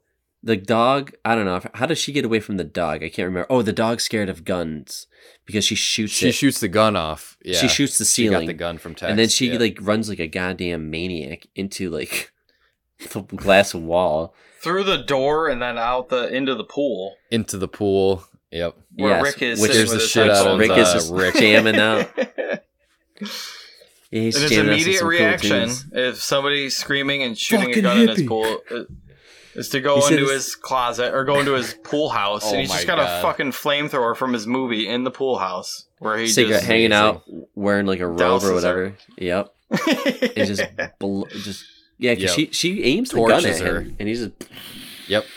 Torches her. Yep. torches Done. her at. Which I don't know why she didn't go in the water. but she seemed like she was just not thinking at that point. She was like blind. Yeah, she was fucked she was up barely alive, point. anyways. Yeah. So she dies, and then, well, then it kind of calms down. Then it, they kind of won. That was The- it. The police show Yep. up. Uh, that- you f- you find out that uh, because Cliff collapses at one point, but it, it's probably just like the blood, the fight, the drugs. That I mean, they also drank a shit ton earlier that that that night. I mean, he drank a whole pitcher of margaritas. Yeah. Even before that, he was already fucked up. Yeah, yeah. So he comes back and he's like, yeah. So yeah. So Rick Dalton goes goes out there. and He's like, all right, buddy. Like they can't part, but they have to, and all that stuff. So It's kind of like a happy ending because what happens next? Like Mhm. the the du- the neighbors next door, kind of like, hey, what happened? And kind of. Um, Rick gets kind of invited to this new opportunity to be kind of like next to Yeah. the, the new generation of It was Hollywood. funny because he f- he finds out that Sharon Tate is actually a huge fan of him, so she invites him. up to her Everybody is though. That's the thing. Everybody, even the guys who kill him, is like, oh, I had a fucking like the Yeah. the the, the Is- lunchbox. He was on my lunchbox. Yep, yeah. watched him every morning. yeah, Everybody's a huge exactly. fan of him. They all see the, his potential. He just is a drunken. You know, he's a has been, but he's not. He shouldn't be, but he's just like a drunk. Um, but yeah, I don't know. that it's a last happy scene though, ending. you get like the all the random shit from like the like uh what was uh what was the ranch? Spahn, Spahn ranch. Like you get like Yeah. all the hippie shit from there ends up paying off because the hippies show up there. You got the dog training scene that's in the beginning of the movie that shows like his it's a very tight, apartment. compact story. that all yeah, pays that- off there. Like you know from his fight with Bruce Lee that Cliff can handle his shit. So like you know like he's not he's not gonna Mm-hmm. get bullied around, and you know that he's you know cool under pressure. And then you got the whole flamethrower thing that gets set up in like the very first scene of the movie. But this whole that whole chunk right there just reminded me of the end of Inglourious Basterds, where it's just like the the the fantasy murder porn, where I think Tarantino just like picks out like a yes. an evil figure from his past that's like part of pop culture or whatever. And he- and he kills him the way he could. basically. Yeah, like he wanted to kill. He wanted to kill. Hitler, so he does. He like literally has them shoot Hitler in the face in Inglourious Basterds. Like you see it, and it's like yes, like people hate Hitler so much. It was like it was like thank you Tarantino for like letting us see that because like, fuck that guy. And it's the same thing. This Mhm. Manson is like Sharon Tate was like this young woman who was pregnant, and they fucking dude Yep. like Dave. You really Exactly, should see how fucking evil. You should watch a Manson documentary. It's sad. Yeah, I It's don't know really if I fucked want to up. see that. It's to, to appreciate this movie though. Like you, I don't know, man. Like it's sad. So it's, that's why I don't think but this he- movie hit me as hard as it did you because like yeah, I'm not because I'm not he was killing those familiar with all people that because that's what we wanted to do. Like the what they did to to her and and her friend, um, like it was just like the same thing. It's just like, man, if I could, I would fucking kill those people. And I think he did it with it with his movie. That's why it kind of was so cathartic. violent. A little Yes, bit of 100 a hundred percent. A little bit of release there, but Yeah. I But think yeah. Last kind of little thing. The, okay, go ahead. Another fact. Oh yeah, yeah. Another little fun fact. I, I'm Please. coming in with all the fun facts tonight. Um, so you know, Tarantino usually makes a cameo in all of his movies. He, he yeah, did. where uh, was he? I did didn't see him in this movie. so I didn't see him in for this, this either. one, did you guys did you guys watch and uh did you see the after credit scene like with the red Yeah, apple with the red- commercial? red apple I did see a cigarettes, cigarette yeah. thing. Fucking thing doesn't So, look yeah. like me. uh Tarantino has uh he's not shown on screen, but he plays the director of that commercial. Oh, okay. And he yells Ah. and and cut at the end. So that's his like quote unquote cameo in this movie. Oh, oh, okay. that's cute. I, I don't know. I didn't like his cameo in Pulp Fiction. I don't like when he puts himself in his own shit. I liked Let the his. I like his actors do He's their- cameo in every in- one of his movies. Oh, I like his- know. I I know. like it.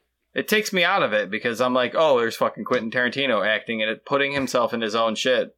So I don't know. Yeah, That o- always other directors me. do that, but yeah, you know, M Night Shyamalan does it. Uh, Alfred Hitchcock famously does it, but he doesn't talk in his movies. Just like, well, you know, Stan Lee does it. Whatever. It's uh, Tarantino's just gonna do what Tarantino does, but yeah, um, kind of a fun little thing they did at the end where he's just kind of like selling himself out. Still, like he's just like.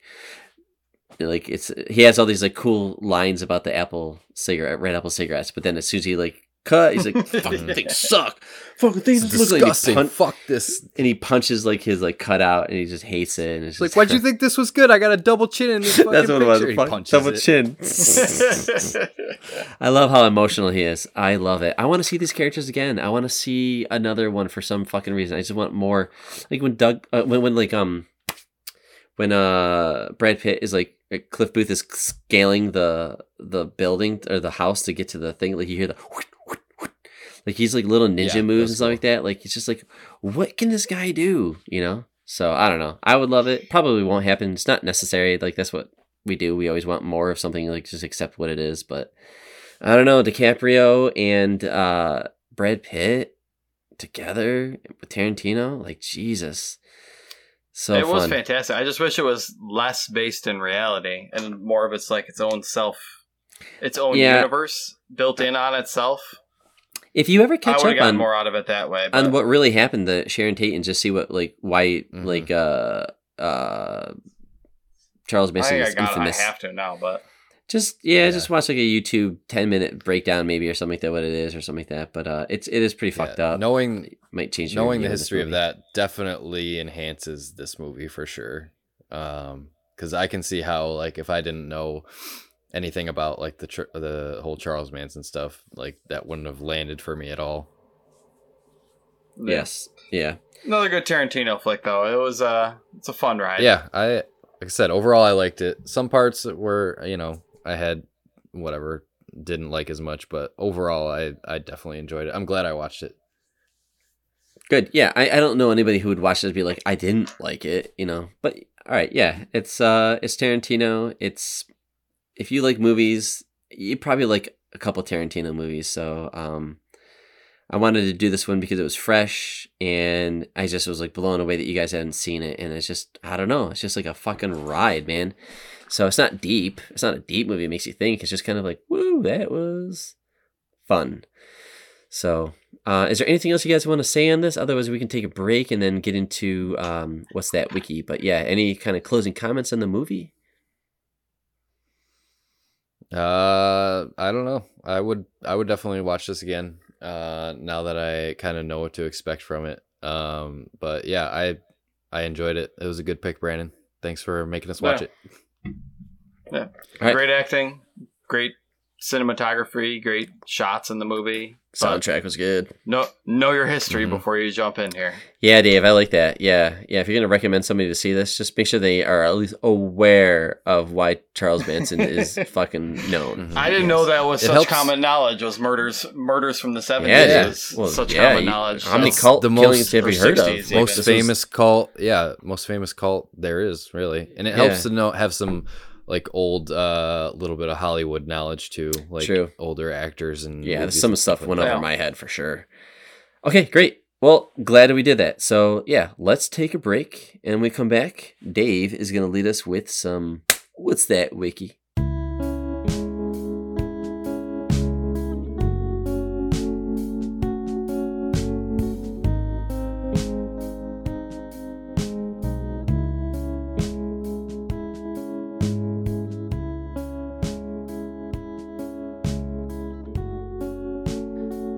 Okay, we're back. And oh boy, Dave is going to be hosting What's That Wiki. Now, I think Dave, do you have a theme for this uh this this game tonight? Uh, this week, since we were chatting on movies, I went with straight movie set. So while we're keeping Ooh, it fresh, okay. sweet we're, gonna, we're gonna drift away from the games this one. Okay. Okay. All right, cool. Uh er- real quick, Eric, do you mind actually kind of recapping on what, what's that wiki? Uh like what are the rules? yeah so we pick uh whatever set number i think dave got has five uh movies for this one um, and we read the plot section of the wikipedia article for said movie and we redact or you know take out keywords that would give away um, the movie in this case and then whoever thinks they know it can buzz in with their name um, and they can make their guess. If they get it wrong, the other person has the chance to kind of sit back and uh, hear as much as they want before they can take a guess. Uh, and the other person can't guess again until the um, other person guesses and gets it wrong. So, uh, yeah, that's kind of that's how it works. Cool. All right. Thanks. into it. Uh, All right. All right, Dave.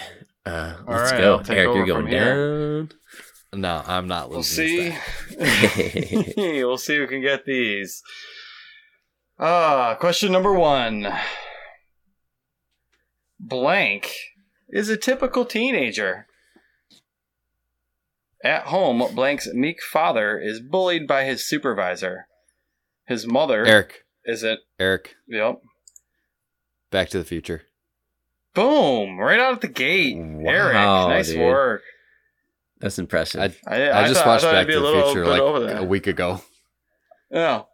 His mother is an overweight, depressed alcoholic, and his older siblings are professional and social failures. I'm like, wow, this movie a sounds good depressing coming right out of the gate. Damn. All right, one Eric. Ah, who? Where do we go for this one?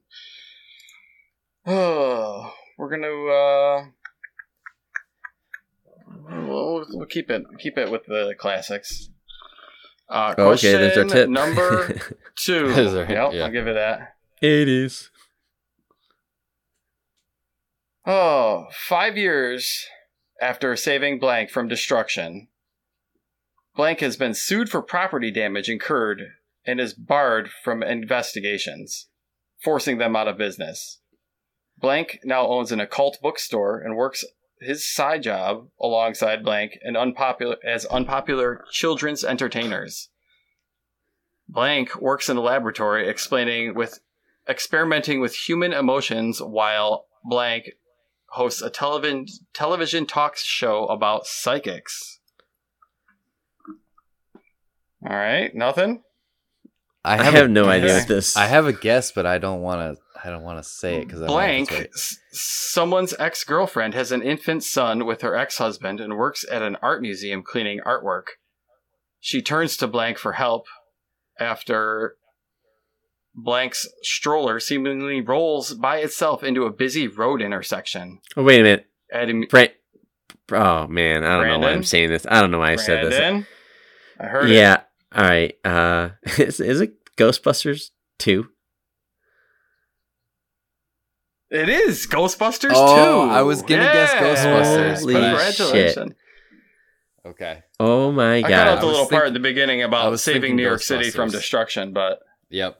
I was thinking Ghostbusters, but I didn't. I Oh. don't know if I've ever seen two or all of it, anyways. But It was the stroller It's I part had that got me. Ghostbusters in my mind. not as good as the first, but it is good. But the the synopsis for one was a little on the nose, so this one seemed like a, a little tougher one. All right, one to one. Let's move on to number three. Uh, we'll go with this one.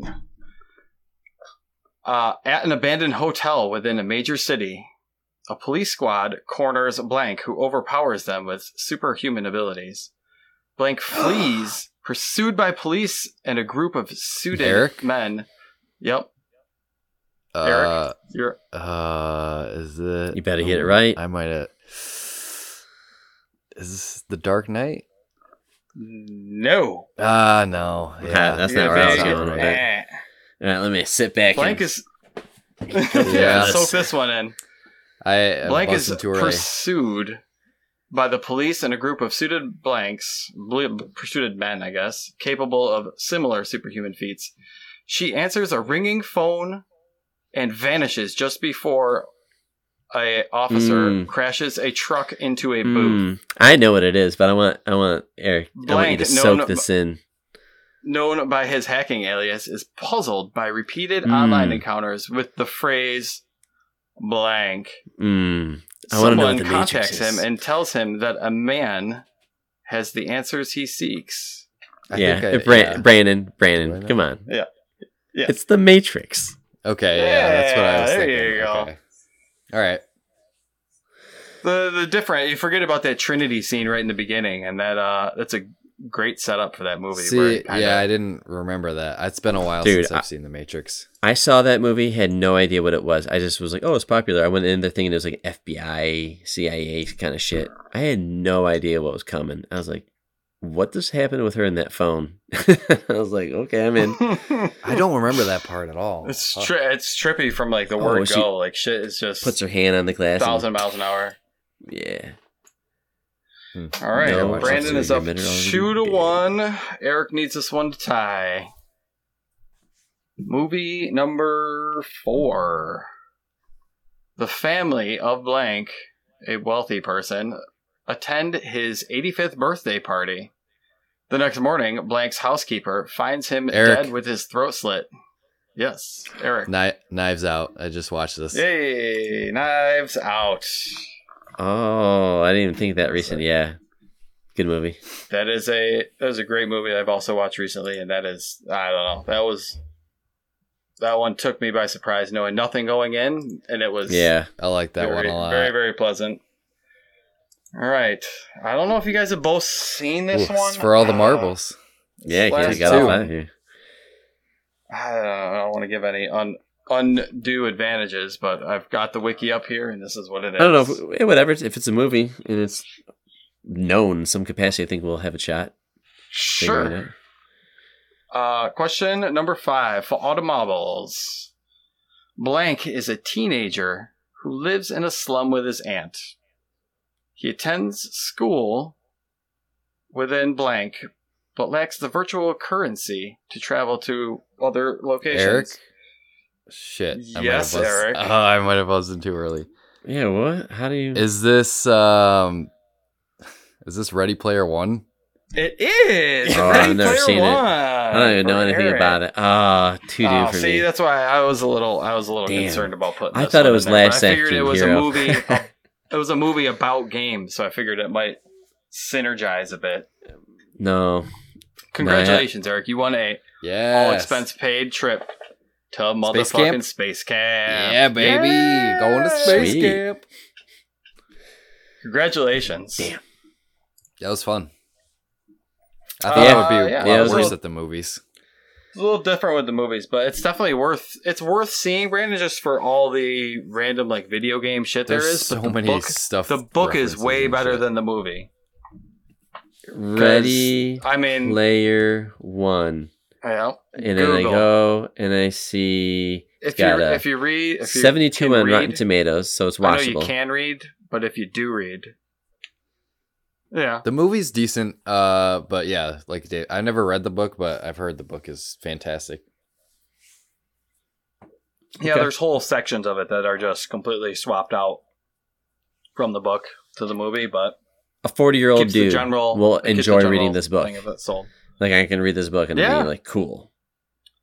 Because literally everything is hitting the 80s nostalgia. Everything in the entire movie is all about 80s nostalgia. So, Okay, okay, I don't know. Take that maybe going in. we'll see.